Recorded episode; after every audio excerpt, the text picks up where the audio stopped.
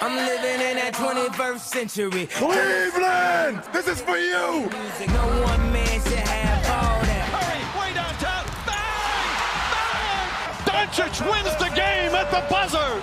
James Harden, a flamethrower. McGrady che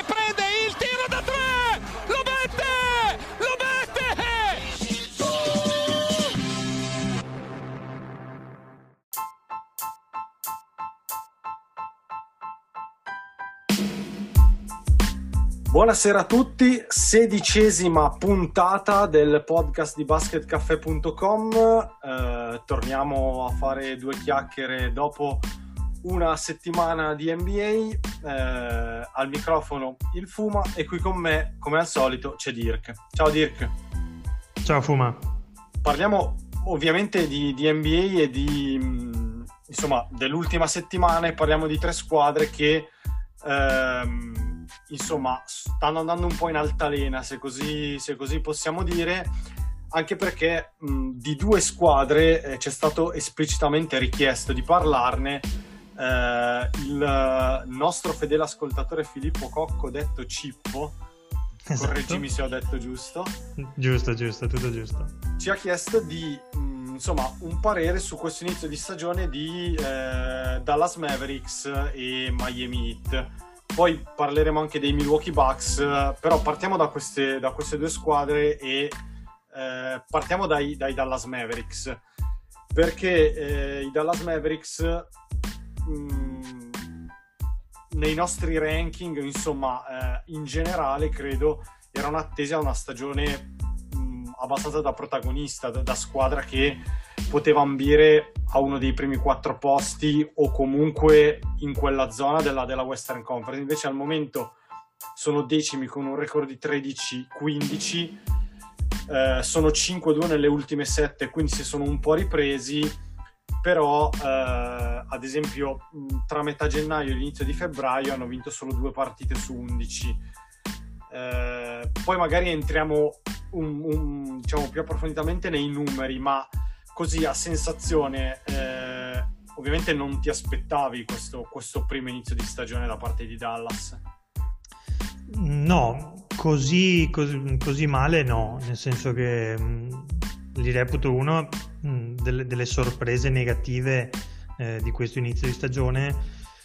Ehm, sicuramente recupereranno, sicuramente poi ah, entreranno nella, diciamo, nella lotta playoff, però, però ci sono state secondo me eh, pi- più di qualche segnale negativo eh, su cui la squadra e il coach dovranno, dovranno un po' lavorare perché eh, fare delle strisce di sconfitte lunghe sei partite eh, a ovest poi ri- ri- rischi di pagarle insomma Allora, dicevo mh, dei numeri, eh, credo che fino adesso mh, Luka Doncic mh, sia abbastanza indiscutibile, viaggia quasi una tripla doppia di media, mh, 29 punti, 9 rimbalzi e 9 assist, eh, diciamo così in maniera abbastanza grossolana, con anche 4 perse, il 33% da 3.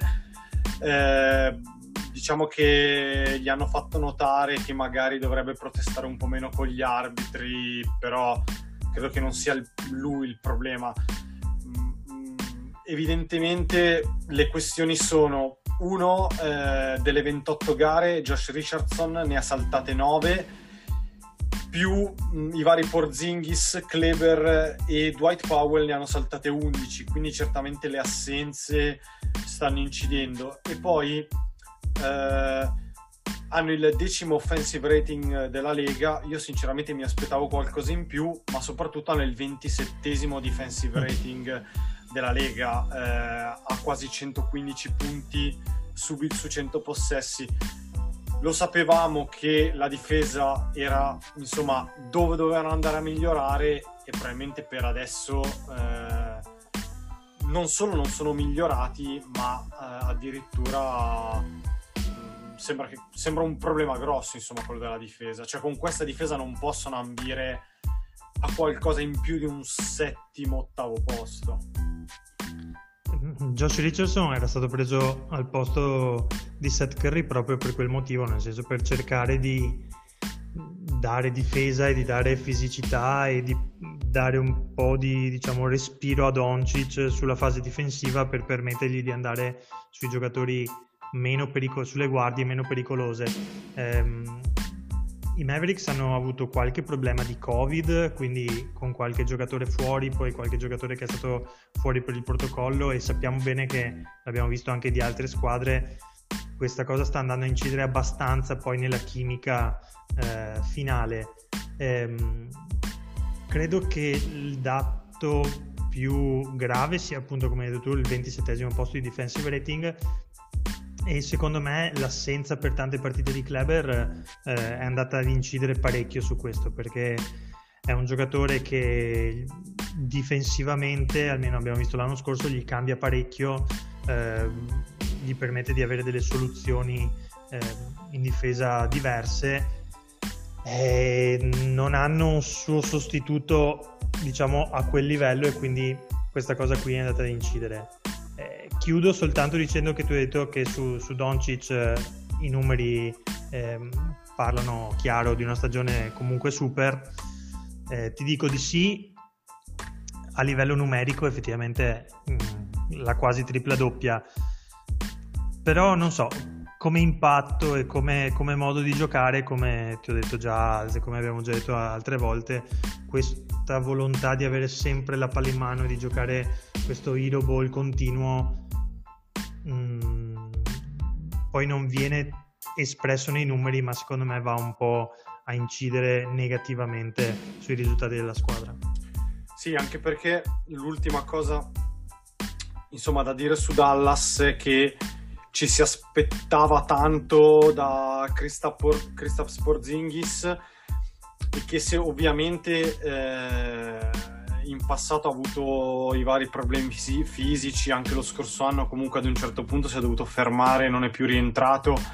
Quest'anno ci si aspettava probabilmente qualcosa in più e sembra che eh, in attacco è vero che resta quel, diciamo, quel freak che eh, tira tranquillamente dal logo nonostante sia oltre 220 cm, però mi sembra che abbia perso almeno un passo in attacco e in difesa sia assolutamente l'anello debole. E guardando un po' di statistiche per preparare appunto la puntata sono rimasto sorpreso in negativo su alcuni dati perché eh, lui è un giocatore che ha addirittura il 119.5 di defensive rating che è il peggiore in assoluto ma di tutta la NBA tra i giocatori con almeno 25 minuti in campo e con questa cosa inserita in una difesa che già fa fatica, secondo me azzoppa parecchio i Mavericks, anche perché con lui in campo i Mavs sono a quasi meno 5 di net rating. Invece senza di lui in campo, cioè con lui in panchina, il net rating è più 1.4. Quindi nel bilancio è vero che poi questi numeri vanno sempre un attimino presi con le pinze, però certo questo ti dice che i Mavericks tra attacco e difesa vanno meglio con lui in panchina che non con lui in campo. Eh, eh. Bisogna un attimino... Insomma, è un giocatore che rischia di diventare quasi più un, un problema che una risorsa, se le condizioni fisiche sono queste. Sì, al momento è, è così, nel senso che è più un problema che, che una risorsa, quindi difensivamente rimane, rimane un problema perché non è un 5, quindi non è un giocatore che difende il ferro, non è un rim protector, eh, anzi è un giocatore che, eh, come dicevamo prima, tra me e te, n- non è un, un, gran lottatore, non è uno di quelli a cui piace prendere tante botte, quindi spesso gioca fuori dall'area. Il problema è che anche gli avversari lo portano volentieri fuori dall'area perché comunque a 220 cm e quindi eh, è, è, più facile da attaccare. Mm, fa qualche stoppata di posizione perché comunque appunto è lungo e quindi sotto canestro è un, è un bel ombrello. Diciamo che prima dell'infortunio difensivamente era un, secondo me un, un bel affare averlo in campo. Eh, dopo gli infortuni che ha avuto per ora è diventato veramente una, una tassa grave per i Mavericks.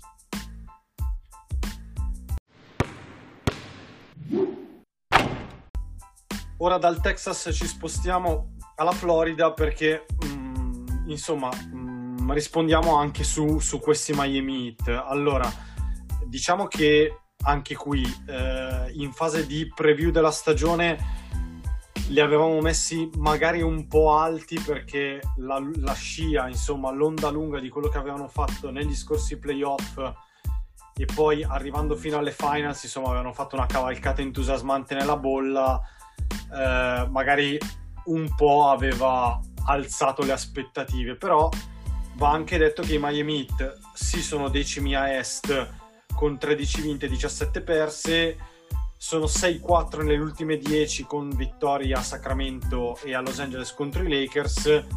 È vero che diciamo che a gennaio hanno vinto solamente 3 gare delle 13 giocate e questo li ha portati parecchio giù, però va anche detto che eh, Jimmy Butler ha giocato solamente 18 partite di queste 30, lì il record è 10-8 e in generale parlando di assenze ti, ti dico che Kendrick Nunn e Tyler Hero hanno giocato 22 gare, che, che Draghi ce ne ha giocate solo 17, che addirittura Avery Bradley e Mo Harkless, che erano i due giocatori arrivati in off-season per tamponare la partenza di Jay Crowder, ne hanno giocate solo 10. Quindi non si, probabilmente non si spiega solamente con le assenze, gli infortuni, il Covid e tutto quanto, però secondo me nel caso dei Miami Heat quest, queste, questi dati influiscono parecchio sul record.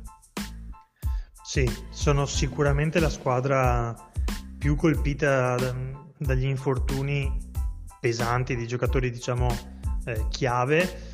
Eh, hanno avuto un po' di sfortuna, tra l'altro, perché a differenza di altre squadre che magari hanno avuto tantissimi, gente, tantissimi giocatori nel protocollo, tanti da rinviare le partite, loro sono sempre stati diciamo sul, sul filo ma hanno sempre avuto abbastanza giocatori per poter, per poter giocare e hanno, hanno, giocato delle partite eh, obiettivamente senza quasi tutti i titolari quindi soprattutto all'inizio della stagione insomma mh, mm, il loro record è un po' figlio di, que- di questi problemi gli infortuni sono, sono un dato di fatto.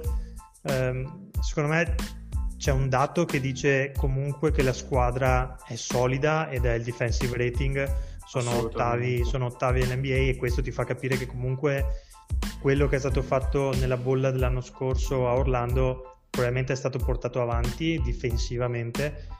ovviamente l'offensive rating però sono 26esimi e questo è chiaramente il dato eh, più, più, più, nero per, per Miami però sistemare un attacco è un po' più complesso, nel senso che trovare una quadratura è un po' più complesso quando i tuoi 2-3 migliori giocatori, eh, vedi Butler, vedi Dragic, vedi Hero, eh, non giocano o giocano una partita, poi magari ne saltano un paio, poi ne giocano un paio. In questo modo non riesci mai a trovare un po' di continuità. E secondo me il, il record negativo è figlio di questo. Eh, io li avevo messi praticamente in altissimo nella Eastern Conference, quindi mi aspetto risaliranno, magari non arriveranno eh, diciamo tra le primissime posizioni, però mi aspetto che eh, lottino per fare terzo, quarto, quinto posto est. Sono abbastanza d'accordo, non so se lotteranno per il fattore campo, per, più che altro non tanto per mh, demeriti loro, ma perché mi sembra che eh, le altre a est, o meglio le prime tre ad est comunque stiano viaggiando piuttosto spedite, ma al di là di quello non credo che avranno problemi a centrare un quinto, sesto posto, anche perché il fatto che sia tornato Jimmy Butler, cioè Jimmy Butler è il giocatore che gli fa assolutamente la differenza. Basti guardare che tornando a parlare di numeri, quando lui è in campo hanno un net rating di più 3.7 che è il migliore della squadra e quando lui è, non c'è hanno un net rating di quasi meno 8 che è il secondo peggiore. Quindi questo ti dice la differenza che fa un giocatore come lui. Eh, Adebayo sta facendo bene e secondo me a livello di numeri ha fatto molto bene anche quando la squadra era praticamente a pezzi. Poi è chiaro che lui non ha le caratteristiche per fare il go-to guy e quindi mh, mm, ovviamente non, non, è il giocatore che te la può far vincere da solo. Però mh, mm, abbiamo sempre detto che Miami è una squadra che in attacco gioca molto di sistema e quando tu hai tutte quelle assenze esatto. è difficile ricreare il sistema. Cioè, stesse, mh, gli stessi schemi per le uscite di Duncan Robinson gli end off per Erro che attacca e tutte queste cose, se ti mancano determinati giocatori, ovviamente va tutto un po' a rotoli. Io credo che invece tornando pian piano tutti torneranno a essere i Miami Heat, forse non quelli che arrivano fino alle finals, ma eh, insomma quelli che, ripeto, a est un quinto sesto posto non avranno problemi a prenderselo. No, no, ma infatti eh, il, il, il concetto è proprio quello, cioè quando ti mancano dei giocatori con determinate caratteristiche è ovvio che riuscire a creare un attacco di quel tipo eh, è molto molto complesso. Poi mh, mm, mettici anche che avevano mh, mm, ingaggiato dei giocatori in off season che in realtà stanno giocando, hanno, hanno giocato pochissimo e probabilmente saranno fuori ancora, ancora per un po', quindi non, neanche, non sono neanche riusciti diciamo, a rimpiazzare questa cosa qui. Eh, hanno un po' rispolverato Nan, che però ovviamente ha caratteristiche diverse da Draghi, cioè un giocatore completamente eh, diverso, quindi anche questo va a, a, inserirsi nelle difficoltà di un attacco. Eh, però come dicevi tu è tornato Butler, mi sembra che già la squadra abbia cominciato a girare in un modo diverso, lui sta riprendendo un po' di ritmo, eh, quindi come dicevi, me li vedo anch'io comunque lottare per, per quei posti, insomma.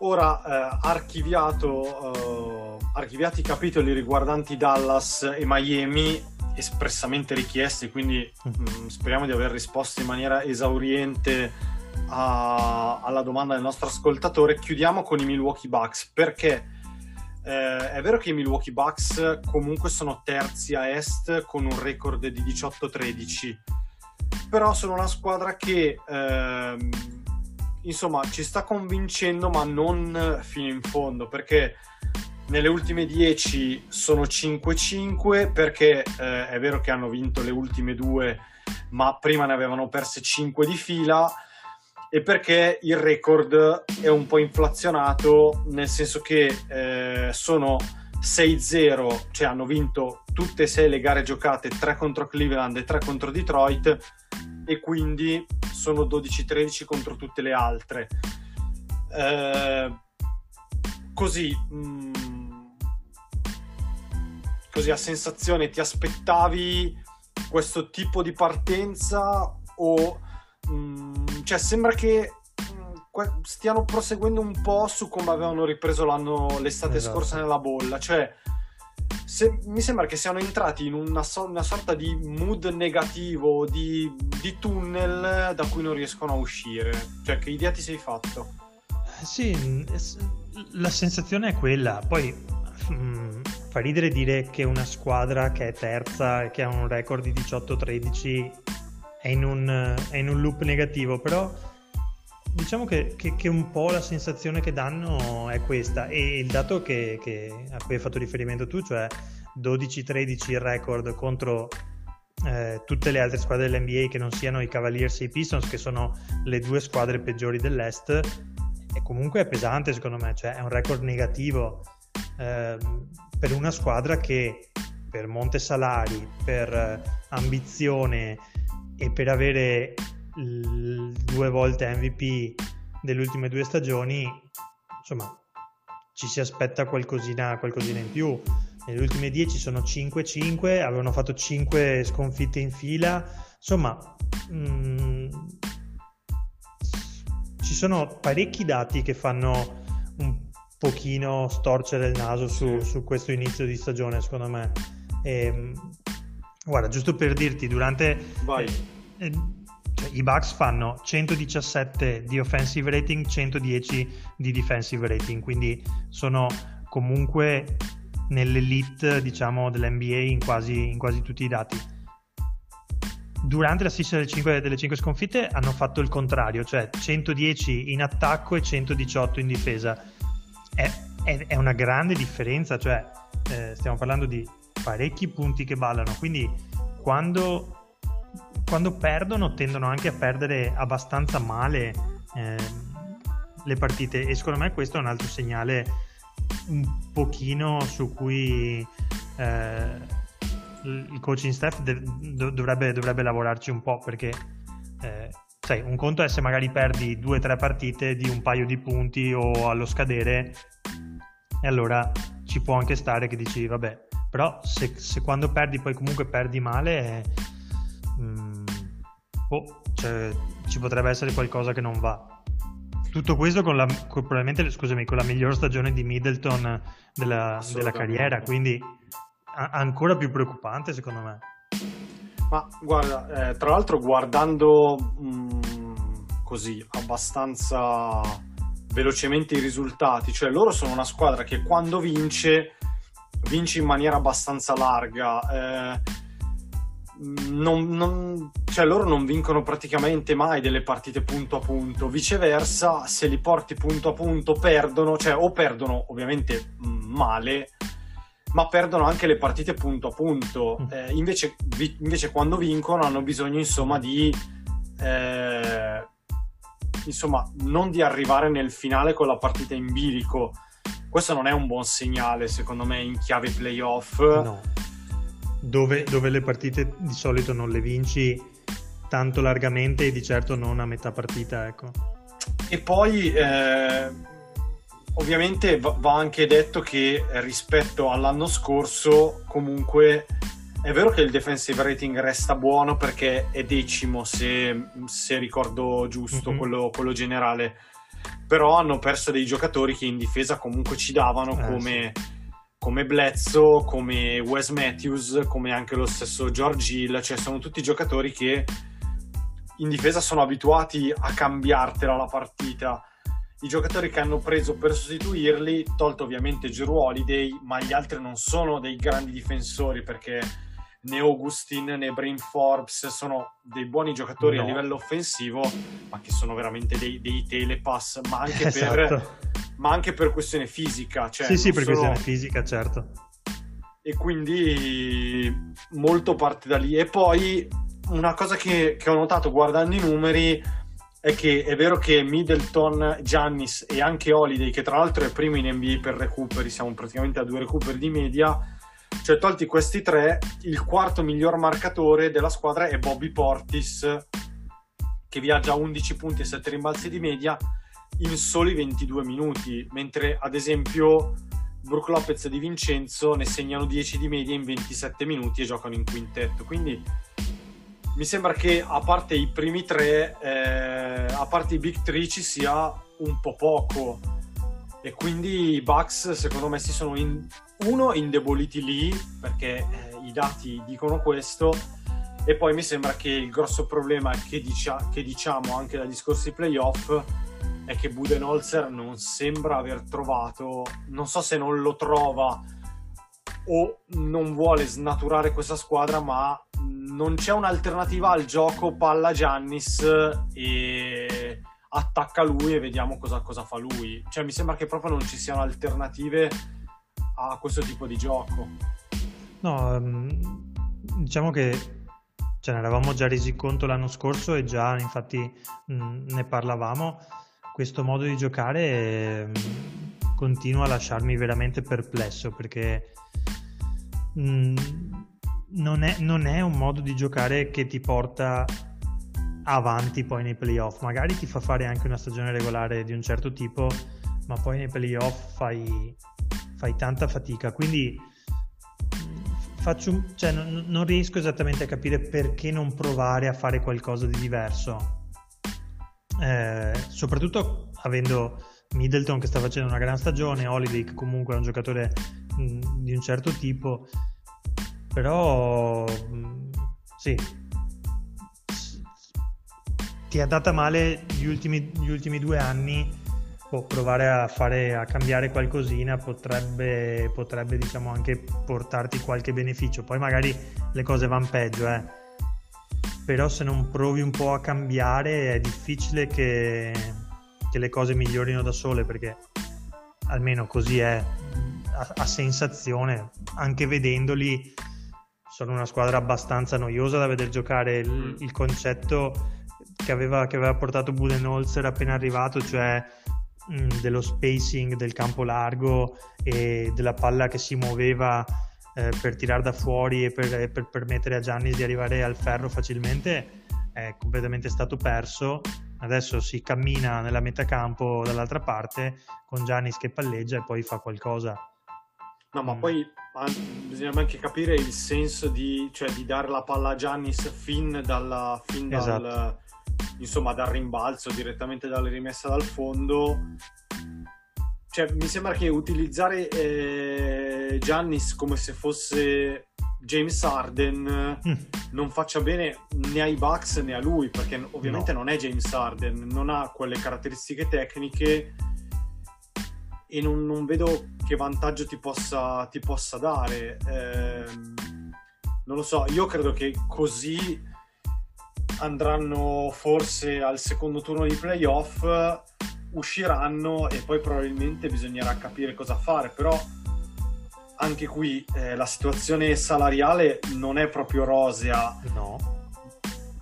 Chiamare qualcuno al posto di Budenholzer eh, non lo so, cioè non saprei neanche chi, chi esattamente esatto. e non lo so, ti chiederei secondo te eh, se ci fosse la possibilità di fare una trade posto che i Bucks non hanno molto da dare, da mettere insomma. Quello è il problema.